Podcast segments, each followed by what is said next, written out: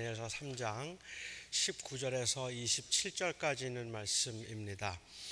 느부갓네살이 분이 가득하여 사다락과 메삭과 아벤느고를 향하여 얼굴빛을 바꾸고 명령하여 이르되 이 풀무불을 뜨겁게 하기를 평소보다 7배나 뜨겁게 하라 하고 군대 중 용사 몇 사람에게 명령하여 사드락과 메삭과 아벤느고를 결박하여 극렬히 타는 풀무불 가운데 던지게 하니라. 그러자 그 사람들을 겉옷과 속옷과 모자와 다른 옷을 입은 채 결박하여 맹렬히 타는 풀무불 가운데 던졌더라.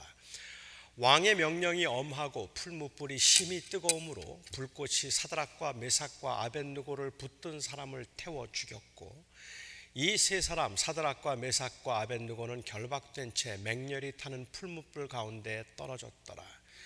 그때에 느부갓네살 왕이 놀라 급히 일어나서 모사들에게 물어 이르되 우리가 결박하여 불 가운데 던진 자는 세 사람이 아니었느냐 하니? 그들이 왕에게 대답하여 이르되 왕이여 올소이다 하더라. 왕이 또 말하여 이르되 내가 보니 결박되지 아니한 네 사람이 불 가운데로 다니는데 상하지도 아니하였고 그 넷째의 모양은 신들의 아들과 같도다 하고 느부갓네살이 맹렬히 타는 풀무불 아귀 가까이 가서 불러 이르되 지극히 높으신 하나님의 종 사드락 메삭 아벤누고야 나와서 이리로 오라 하매 사드락과 메삭과 아벤누고가 불 가운데서 나온지라 총독과 지사와 행정관과 왕의 모사들이 모여 이 사람들을 본즉 불이 능히 그들의 몸을 해하지 못하였고 머리털도 그을리지 아니하였고 겉옷 빛도 변하지 아니하였고 불탄 냄새도 없었더라. 하나님의 말씀입니다. 사자성어 가운데 권선징악이라는 아, 말이 있습니다. 이 말이 어떤 의미인지는 일반적으로 잘 알려져 있는데 어느 분이 이 권선징악에 관해서 이런 글을 쓰신 것을 제가 보았습니다. 권선징악이란 착한 것을 권하고 악한 것을 징벌한다는 뜻의 사자성어로 현실에서는 이루어진 적이 없다는 뜻이며 그만큼 현실이 비참하다는 의미이다. 라고 그렇게 정의를 했습니다. 현실에서는 이루어진 적이, 권선징악이 이루어진 적이 없기 때문에 동화책이나 아니면 드라마에서는 어, 쉽게 볼 수 있는 주제이지만 역사나 현실은 언제나 그 반대를 말하고 있다는 것이 그분의 주장입니다. 한국 드라마를 보면 그 주제는 여전히 권선징악입니다. 악역을 맡은 사람은 할 수 있을 만큼 사악을 떨고 주인공은 바보 같다 싶을 만큼 어리숙하고 순진하게 당하기만 하지만 그렇게 한참을 당하고 난 다음에도 마지막에는 악인이 결국은 망하고 마는 게 모든 드라마의 주제입니다. 우리는 이것이 현실적인 이야기가 아니라는 것을 잘 압니다. 하지만 드라마라도 비현실적이어야지 드라마마저 현실적으로 그렇게 만들어진다면 너무 사는 게 우울해서 그 드라마는 시청률이 나오지 않을 겁니다. 사람들은 그나마 드라마에서라도 악인들이 망하는 것을 보고 의인들이 승리하는 모습을 보면서 카타르시스를 느끼게 되는 것 같아요. 저는 악인이 결국은 망하게 될 것이라는 그 빤한 결과, 결론을 제가 알기는 하지만 그래서 그것을 보면 막판에 대반전이 있어서 아무리 고생을 하고 아무리 힘든 그런 사람이라도 그 주인공은 꼭 나중에는 잘 될 것이라는 그 빤한 스토리의 결과를 알고 있기는 하지만 그 과정이 너무 지루하고 그리고 너무 답답해서 저는 한국 드라마를 일체 보지 않습니다. 어, 한국 드라마를 보고 있으면 어, 그냥 물론 저는 이제 한국 드라마에 나오는 사랑 이야기가 싫어요. 어, 삼각관계 얘기 나오면 막 짜증이 나기 시작하고 어, 그래서 저는 이제 드라마의 그런 주제들을 별로 좋아하지는 않지만 일반적으로 다른 드라마라고 할지라도 그냥 악인이 너무 오랫동안 이 의인을 괴롭히는 게 저는 싫어요. 그래서 저는 영화를 시작해서 끝날 때까지 주인공은 한 대도 맞지 않고 악당만 때려주는 액션 영화, 영화가 좋습니다. 그러니까 이 액션 영화를 봐도 뭐 주인공하고 뭐 서로 막 치고받고 이러면 재미없고요. 어, 옛날 무슨 뭐 인간 시장에 나오는 그 김흥신 씨가 쓴 인간 시장에 나오는 장총찬처럼 그냥 다 때려줘야 돼요. 그냥 악인들을 처음부터 시작해서 끝날 때까지 한 번도 안 맞고 그냥 때려주는 액션 영화를 봐야 저는 속이 좀 풀립니다. 기왕에 비현실적일 바에야 그게 차라리 낫다는 생각이 들어요. 성경에도 읽으면 힘이 되기는 하지만 현실적이지 않은 이야기들이 제법 많이 있습니다. 욥기를 읽으면서도 욥이 당한 고난과 그리고 그 고난으로 인한 고뇌를 보면 공감되기도 하고 그리고 그것들을 통해서 우리가 그 욥의 심정을 이해하면서 또 우리의 심정을 이해해 주는 것 같아서 참 힘이 되다가도 그래서 마침내 욥의 재산이 처음보다 두 배가 더 많게 되었고 욥이 낳은 자녀들이 처음 그 있던 열 명의 자녀들보다 더 출중하고 더 예뻤다는 그 해피 엔딩을 볼 때는 그게 시원하고 당연하다는 생각을 하면서도 현실적이지는 않다 생각하고 조금 결과는 진부하다는 생각이 들 정도입니다. 이것은 그 결과가 그 이 못마땅해서 그런 것이 아니라 지극히 비현실적이라 그런 것 같아요.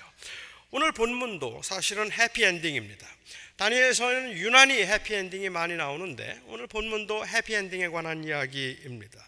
그런데 이번 이야기는 그 타이밍과 방법에 있어서 너무 비현실적이기 때문에 제가 액션, 제가 즐겨보는 액션 영화만큼 사실은 황당하다고 생각합니다. 저는 이렇게 하실 수 있는 하나님의 능력을 의심하는 것이 아니라 우리의 현실에서는 이런 일은 결코 일어나지 않기 때문에 그런 겁니다. 이와 같은 일은 이전에도 없었고 이후에도 단 한 번도 이런 일은 없었습니다. 다시 말씀드리면 용광로에 들어갈 뻔했다가 극적으로 구출된 사람들은 간혹 있었고 온몸에 화상을 입고도 생명을 잃지 않거나 아니면 극적으로 회복되어서 그냥 흉터와 상처를 가지고 가는 사람들은 있었어도 용광로에 들어갔는데도 타지도 않고 죽지도 않는 일은 아직까지 한 번도 없었다는 말입니다. 느부갓네살이 사드락과 메삭과 아벤누고를 회유했습니다. 워낙에 이들을 아끼고 총애했는지라 그들을 참 좋게 보았기 때문에 아주 너그러움을 보이는 얼굴로 그들을 회유하고 한 번만 금신상에게 절하면 내가 살려주겠다고 했습니다. 그리고 세 사람은 비록 그들을 용광로 속에 집어넣는다 할지라도 하나님께서 건져 주실 것이라고 말했습니다. 그 말에 느부갓네살의 얼굴빛이 바뀌었습니다. 오늘 본문에 그 느부갓네살의 얼굴빛이 바뀌었다고 그렇게 기록한 것은 아마도 그만큼 느부갓네살의 그 분노가 극에 달했다는 의미일 것 같아요. 너그럽게 회유하던 그의 얼굴이 그야말로 두렵기 이를 데 없는 분노의 얼굴로 바뀐 것입니다. 정말 잘해주고 싶었는데 호의를 거절하니까 정말 아끼던 사람들이었는데 자기를 대적하니까 아마도 더 화가 났을 겁니다. 사람들은 믿고 좋아하던 사람에게 배신을 당하면 더 고약해지는 법이죠. 그래서 정말 가까웠던 사이, 정말 흉허물 없이, 허물 없이 서로 가깝게 지내던 사이일수록 사소한 일이라 할지라도 한 번 틀어지면 아주 안 볼 수도 있습니다. 평생을 안 보는 일들이 사소한 일에 가능해지는 이유는 그만큼 가깝고 그만큼 믿었기 때문에 그럴 것 같아요. 너무 분노한 느부갓네살은 용광로의 불을 평소보다 일곱 배 더 뜨겁게 하고 세 사람을 그 불 속에 집어 넣으라고 명했습니다. 이미 사람을 죽이기에 충분할 만큼 뜨거, 뜨거웠던 불일 텐데 얼마나 화가 났으면 그리고 얼마나 실망했으면 느부갓네살이 그랬겠습니까? 느부갓네살도 그 일이 얼마나 부당한 일인지 그리고 얼마나 위험한 일인지 알았을 겁니다.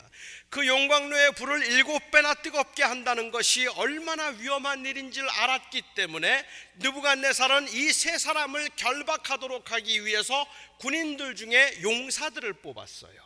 그 용사들에게 명해서 힘 있는 사람들에게 명하여서 그 느부갓네살을 결박하라고 그렇게 명했습니다. 어차피 불에 타 죽는다면 뭐 큰 차이는 없겠지만 겉옷과 속옷과 모자와 그 외 다른 모든 옷을 입은 채로 결박해서 용광로에 던졌다고 했습니다. 어쩌면 용광로보다 더 타오르는 그 느부갓네살의 분노에 군인들이 그 세 사람의 옷을 벗길 겨를 쫓아도 없었는지도 모릅니다. 아니 어쩌면 의도적으로 옷을 입은 채 그 용광로 속에 집어 던져서 그 불에 확실하게 탈 수 있도록 더 빨리 타버릴 수 있도록 그렇게 했던 것인지도 모릅니다. 왕의 분노가 얼마나 준엄했든지 그리고 얼마나 두려웠든지 세 사람을 묶어 그들을 불에 던지던 그 힘 있는 용사가 불에 던지면서 그 불기운에 어, 타서 그가 죽고 마는 사고가 발생했습니다. 자기를 불 속에 집어 던지던 사람이 불기운에 옷에 불이 붙어서 죽어가는 모습을 보면서 이 세 사람은 어떤 생각을 했을까요? 너희가 절하지 아니하면 저 용광로 속에 어, 집어넣을 것이니 능히 너희를 내 손에서 건져낼 신이 누구이겠느냐고 했던 그 왕 앞에 확신과 신념으로 왕이 우리를 저 용광로 속에 집어 던져 넣을지라도 하나님이 우리를 건지실 것입니다라고 대답했던 그들은 하나님께서 그들을 건지실 것이라고 정말 확신했을까요? 느부갓네살은 그들이 가지고 있던 그 믿음과 그들이 했던 그 말이 틀렸다는 것을 증명해 보이고 싶었을 겁니다. 그들이 한 말은 틀린 말이라는 것을 분명하게 보여주고 싶었습니다. 그래서 그는 가장 힘센 자들을 불렀고 그 용광로를 일곱 배 뜨겁게 만들었고 그리고 그 불을 달고, 달궈진 불 속에 그들을 용광로 속에 옷을 입은 채로 그대로 던져버렸습니다. 곁에 있던 사람의 죽음을 통해서 이미 이 죽음은 현실로 되어서 그들에게 다가왔습니다. 여러분 이런 상황에서 사람들이 기대할 수 있는 하나님의 능력이 무엇입니까? 이 상황에서 마지막까지 기도를 했다면 어떤 기도를 했다고 생각하십니까? 아니, 이들을 아끼고 사랑하던 어떤 사람들이 있어서 그들이 결박되어서 용광로에 끌려가는 모습을 보면서 무슨 기도를 했겠습니까? 하나님, 하나님께서 은혜를 베풀어 주셔서 저 사람들이 저 용광로에 들어가지 않게 해 주시옵소서.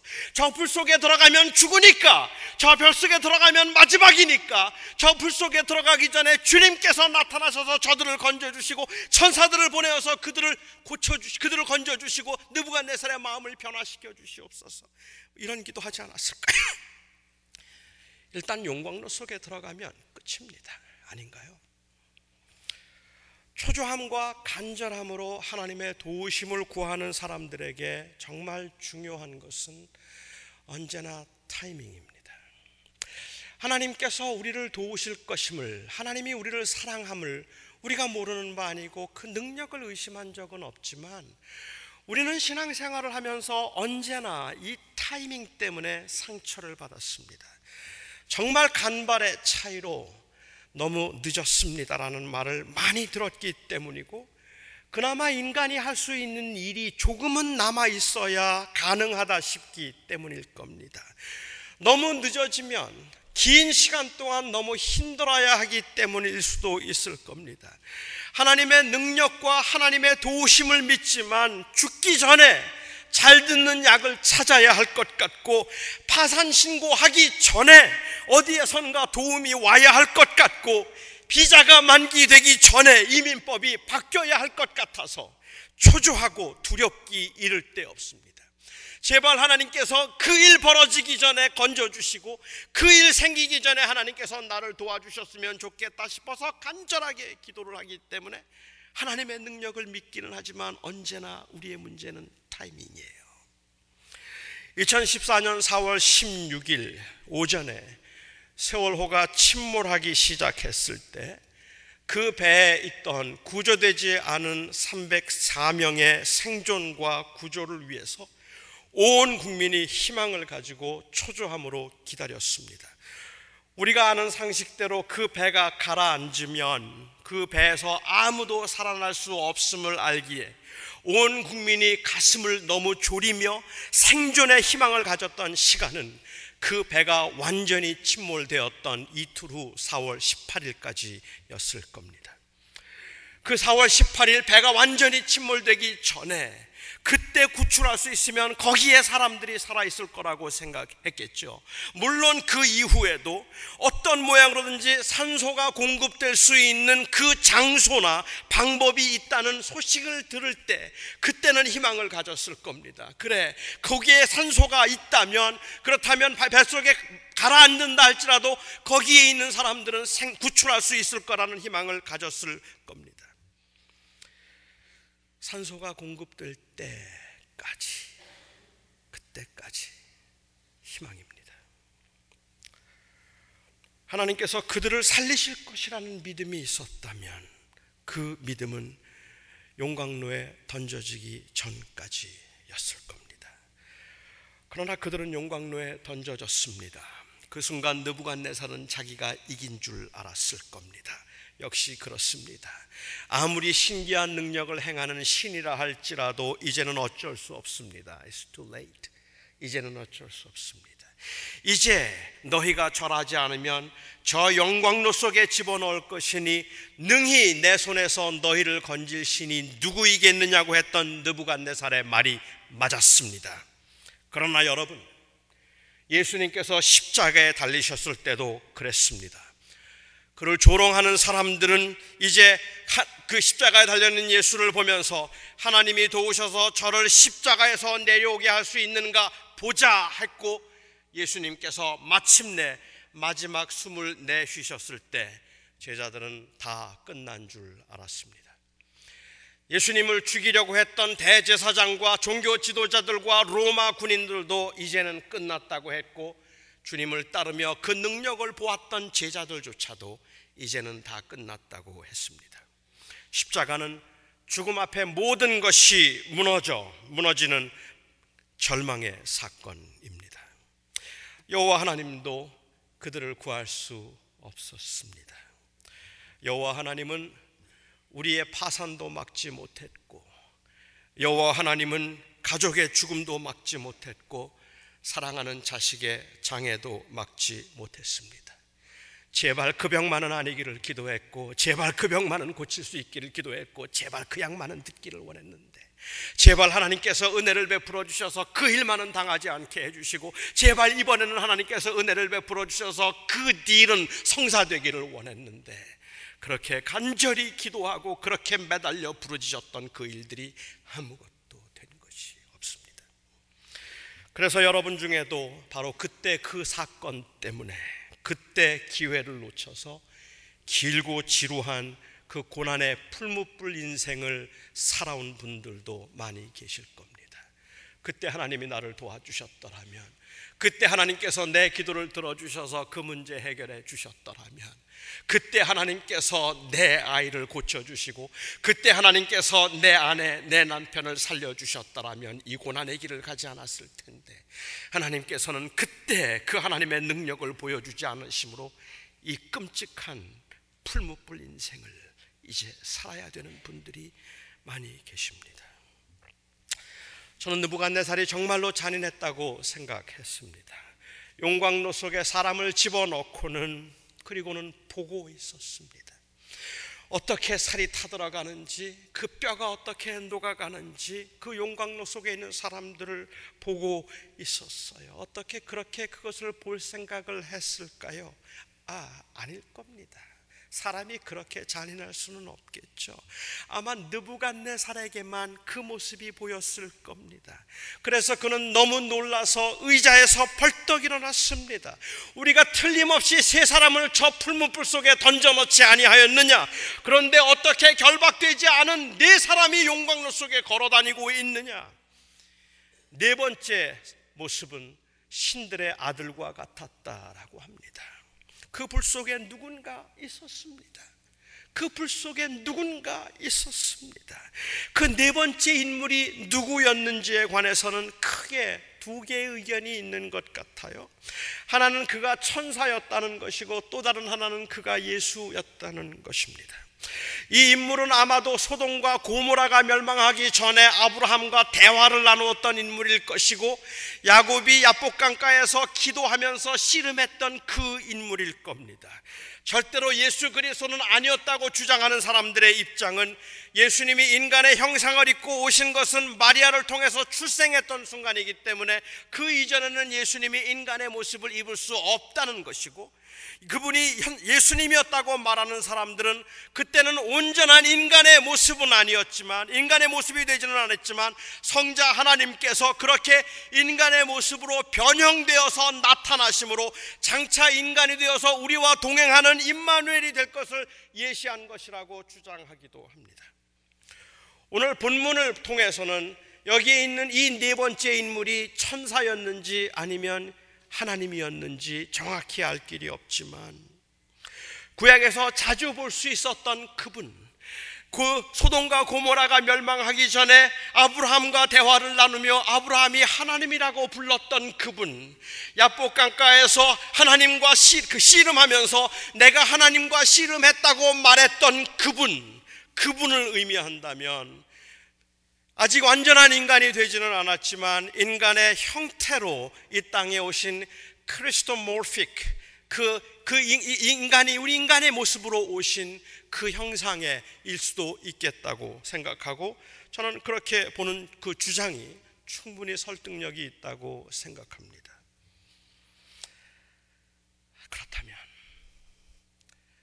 하나님이 거기에 계셨습니다.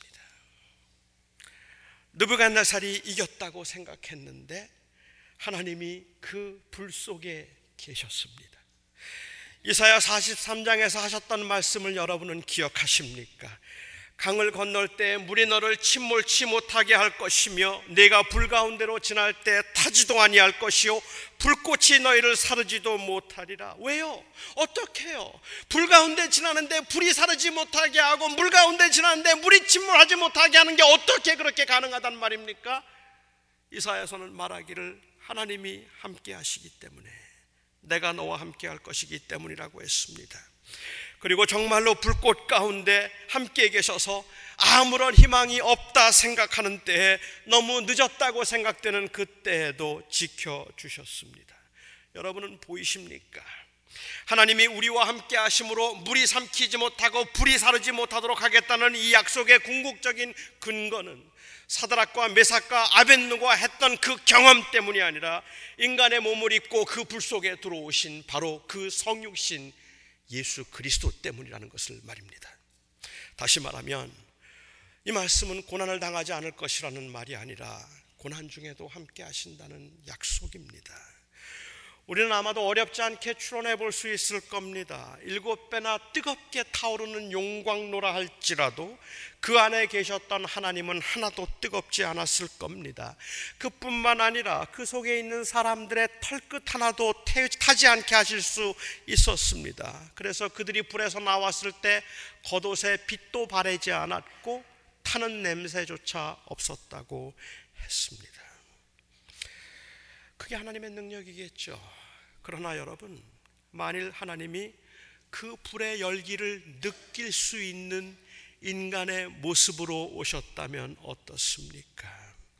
우리는 왜 불 속에 들어가기 전에 오지 않았느냐고 섭섭해하고 원망하지만 하나님도 인간의 몸을 입고 친히 불 속에 들어가셨습니다. 그리고 그 몸으로 인간을 감싸셨습니다. 이것이 임마누엘입니다. 고난 중에 있는 우리와 함께 하시며 우리를 돕기 위해서 인간의 몸으로 이 땅에 오심이 바로 친히 불 속에 뛰어들어서 우리를 타지도 않고 상하기지도 않게 하신 임마누엘의 사건이라는 말입니다. 물론 합니다. 제가 이렇게 이야기해도 여러분들은 답답할 겁니다. 다니엘의 세 친구가 경험했던 이 극적인 경험을 왜 우리는 할 수 없을까요?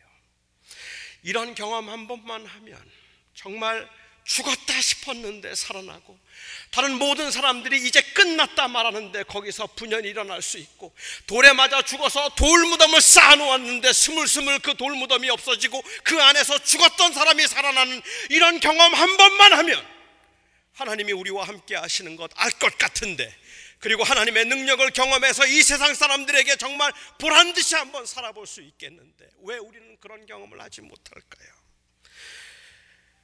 우리는 아직까지 이런 극적인 경험을 해본 적이 없습니다. 그래서 답답합니다. 아무리 살려달라고 애원했어도 살려주지 않았으니까요. 언제나 조금씩 늦었습니다. 왜 우리에게는 이런 일들이 일어나지 않을까? 왜 하나님은 사드락과 메삭과 아벤누고에게 보여주셨던 그 능력을 우리에게는 보여주지 않으시는 걸까? 어떻게 하면 나도 하나님의 그 능력과 기적을 체험하고 내 앞에 있는 모든 문제들이 비록 늦었다 싶을 그때에도 극적으로 풀려나가는 것을 내가 어떻게 하면 볼 수 있을까를 고민하고 답답해하는 제게 정말로 위로가 되었던 말씀이 있습니다.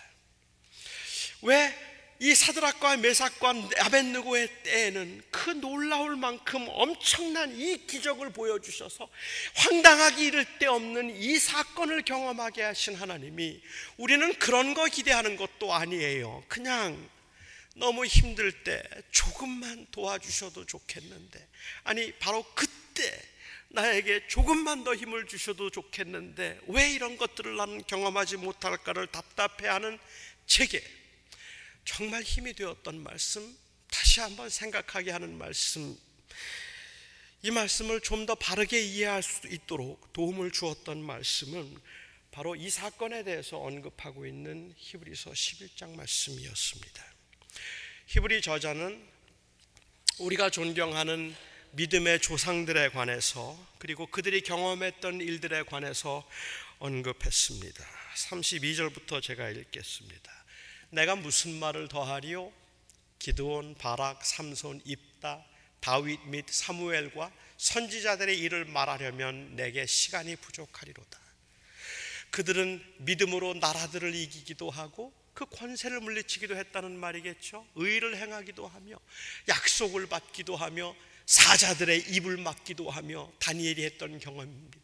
불의 세력을 멸하기도 하며 사드락과 메삭과 아벤누고가 했던 경험입니다. 칼날을 피하기도 하며 연약한 가운데서 강하게 되기도 하며 전쟁에 용감하게 되어 이방 사람들의 진을 물리치기도 하며 여자들은 자기의 죽은 자들을 부활로 받아들이기도 하며 살았다 과부의 이야기일 것 같아요. 또 어떤 이들은 더 좋은 부활을 얻고자 하여 심한 고문을 받되 구차히 풀려나기를 원하지 아니하였으며 또 어떤 이들은 조롱과 채찍질뿐 아니라 결박과 옥에 갇히는 시련도 받았으며 돌로 치는 것과 톱으로 켜는 것과 시험과 칼로 죽임을 당하고 양과 염소의 가죽을 입고 유리하여 궁핍과 환란과 학대를 받았으니 이런 사람은 세상이 감당하지 못하느니라. 그들이 광야와 산과 토굴과 그리고 동굴에 유리하였느니라. 여러분은 어떠십니까? 이 말씀이 너무 충격적이지 않습니까? 여러분들은 이 말씀이 이해가 되시느냐는 말입니다. 어떻게 불의 세력을 물리치고 불의 세력을 이긴 사람의 경험과 켜서 죽임을 당한 사람의 경험이 같다고 말할 수 있느냐는 말입니다. 이게 같은 겁니까? 뜨겁게 타오르는 용광로 속에서 타지도 상하지도 않고 뚜벅뚜벅 걸어 나온 것과 군인들에게 붙잡혀서 톱에 켜서 온 몸이 다, 다, 다 쪼개지는 그러한 아픔을 경험한 사람이 어떻게 같다고 말할 수 있느냐는 말입니다.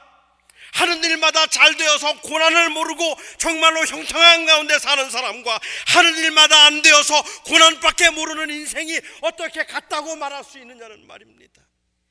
이게 어떻게 같아요? 그런데 같습니다. 그런데 같습니다. 우리가 토백혀서 죽임을 당하는 것과 이 불의 세력에서 건짐을 받는 것이 같다 말할 수 있는 것은 그 용광로 속에서 타오르는 불에서 타지도 아니하고 뚜벅뚜벅 걸어 나올 수 있는 것과 군인들에게 붙잡혀서 온몸이 갈기갈기 찢기는 것임에도 불구하고 둘이 똑같다고 말할 수 있는 것은 그것은 바로 부활 때문입니다. 그 부활 때문에 그 생명 때문에 우리가 바라보고 있는 그 영원한 본향 때문에 이 땅에 사는 동안에 아무것도 경험하지 못하고 그 고난과 슬픔을 겪으며 풀무불 인생을 사는 것 같다 할지라도 갖다 말할 수 있다는 말입니다. 왜요? 그 풀무불 속에 하나님이 계시기 때문입니다. 예수님이 그곳에 계셨기 때문에 그런 겁니다. 그리고 우리에게 그 영원한 생명을 주셨기 때문에 그렇습니다. 감히 고난을 당한 여러분들에게 환란 중에 있는 여러분들에게 그리고 심한 아픔과 하나님이 도와주지 아니하심으로 인하여서 남은 인생을 풀무불 인생을 살아야 되는 여러분들에게 제가 감히 그래도 괜찮다고 말할 수 있는 것은 제가 감히 그래도 하나님이 함께 하신다고 말할 수 있는 것은 그것은 바로 본향 때문입니다. 우리에게 주신 그 하나님의 나라, 그 생명 때문입니다. 그리고 영생을 주시려고 인간이 되신 이 예수 그리스도의 임재와 동행은 불에서 건짐을 받은 사람들에게도 있었고 예수의 이름을 부인할 수 없어서 Christ, Christ, none but Christ, Christ, Christ, none but Christ. 그리스도, 그리스도, 오직 그리스도, 그리스도, 그리스도, 오직 그리스도. 뉴게이트에서 런던까지 마차로 끌려가면서 그 한 시간 내내 그리스도, 그리스도, 예수 그리스도를 외치다가 불에 타서 죽임을 당한 존 브래드포드와도 하나님은 함께 하셨다는 말입니다. 이 죽음 가운데서 건짐을 받았던 사드락과 불 가운데서 건짐을 받았던 사드락과 메삭과 아벤느고와도 함께 하셨던 그 하나님이 예수 그리스도를 외치다가 불에서 화형을 당하고 결국은 죽음을 당했던 존 브래드포드와 함께 하셨다고 말할 수 있는 것은 그것은 바로 임마누엘의 사건 때문입니다. 예수님이 인간이 되셔서 우리 가운데 아니 불 가운데 오셨습니다. 어느 분이 인생을 말하면서 어느 분이 인생을 말하면서 자기는 가는 곳마다 가는 곳마다 하나님이 방금 떠나신 것 같아서 언제나 자기가 한 발씩 늦는다 그렇게 이야기를 했어요. 내가 느끼는 절망과 허무함은 어느 곳에 가든지 거기에 들어가고 나면 적막하고 답답하고 공허한데 하나님이 조금 전까지 계시다가 막 떠나신 것 같아서 그래서 답답하고 공허하다. 그것이 내 인생이라고 어느 분은 말씀하셨고 또 어떤 분은 어느, 어느 분은 말씀하시기를 자기가 정말 힘들고 어려워서 그 하나님의 도우심이 간절히 필요할 때마다 하나님은 언제나 한 발씩 늦으셨습니다. 그래서 하나님은 항상 한 발씩 늦게 왔다고 그렇게 고백하는 분도 있었습니다. 그런데 성경은 오늘 아니라고 단언합니다. 아니라고 말합니다. 세 사람은 용광로에 들어가기 전에 하나님이 나타나시기를 기다렸겠지만 하나님은 그 용광로에 계셨습니다. 하나님은 미리 그 용광로에서 기다리고 계셨습니다. 하나님은 우리를 건지실 것이고 우리가 죽는다 해도 우리를 살리실 것입니다. 그래서 지금도 우리가 우리가 그리스도인들이 고난 중에 고난 중에도 믿고 우리가 살 수 있는 근거는 불 속에 오신 예수님, 인간의 몸을 입고 이 땅에 오신 예수님입니다. 임마누엘. 불 속에도 하나님은 계셨습니다.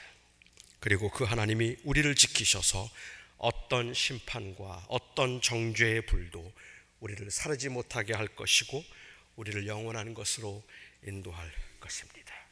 위험도 칼도 권세도 천사도 죽음도 그것을 막을 수 없을 것은 임마누엘의 하나님 예수 그리스도가 우리 가운데 계시기 때문입니다. 다 끝난 것 같아도 아직 끝나지 않았습니다. 파산이고 죽음이고 실패라 할지라도 사랑하는 성도 여러분 아직 끝나지 않았습니다. 그 불 속에 하나님이 함께 하시기 때문입니다.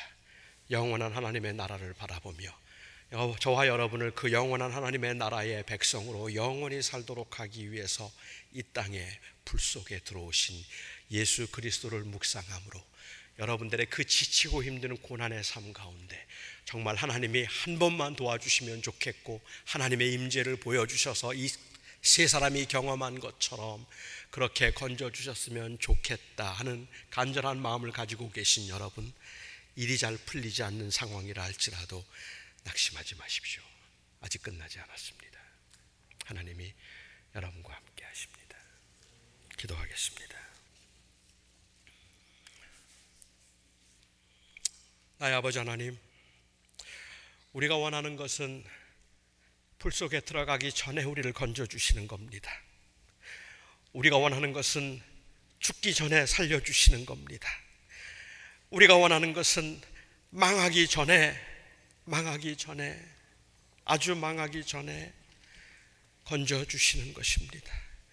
우리가 원하는 것은 오늘 우리의 기도를 들어 주셔서 지금 내 아픔과 내 고난 가운데 우리를 지켜 준 것입니다.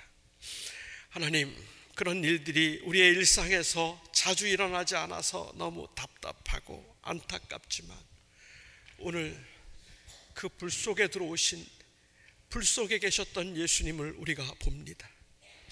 하나님, 그 불 속에 계셨던 예수님을 보면서 내 환란과 내 고난과 내 절망과 그리고 내 아픔에도 하나님이 거기에 함께 계시는 것을 믿습니다.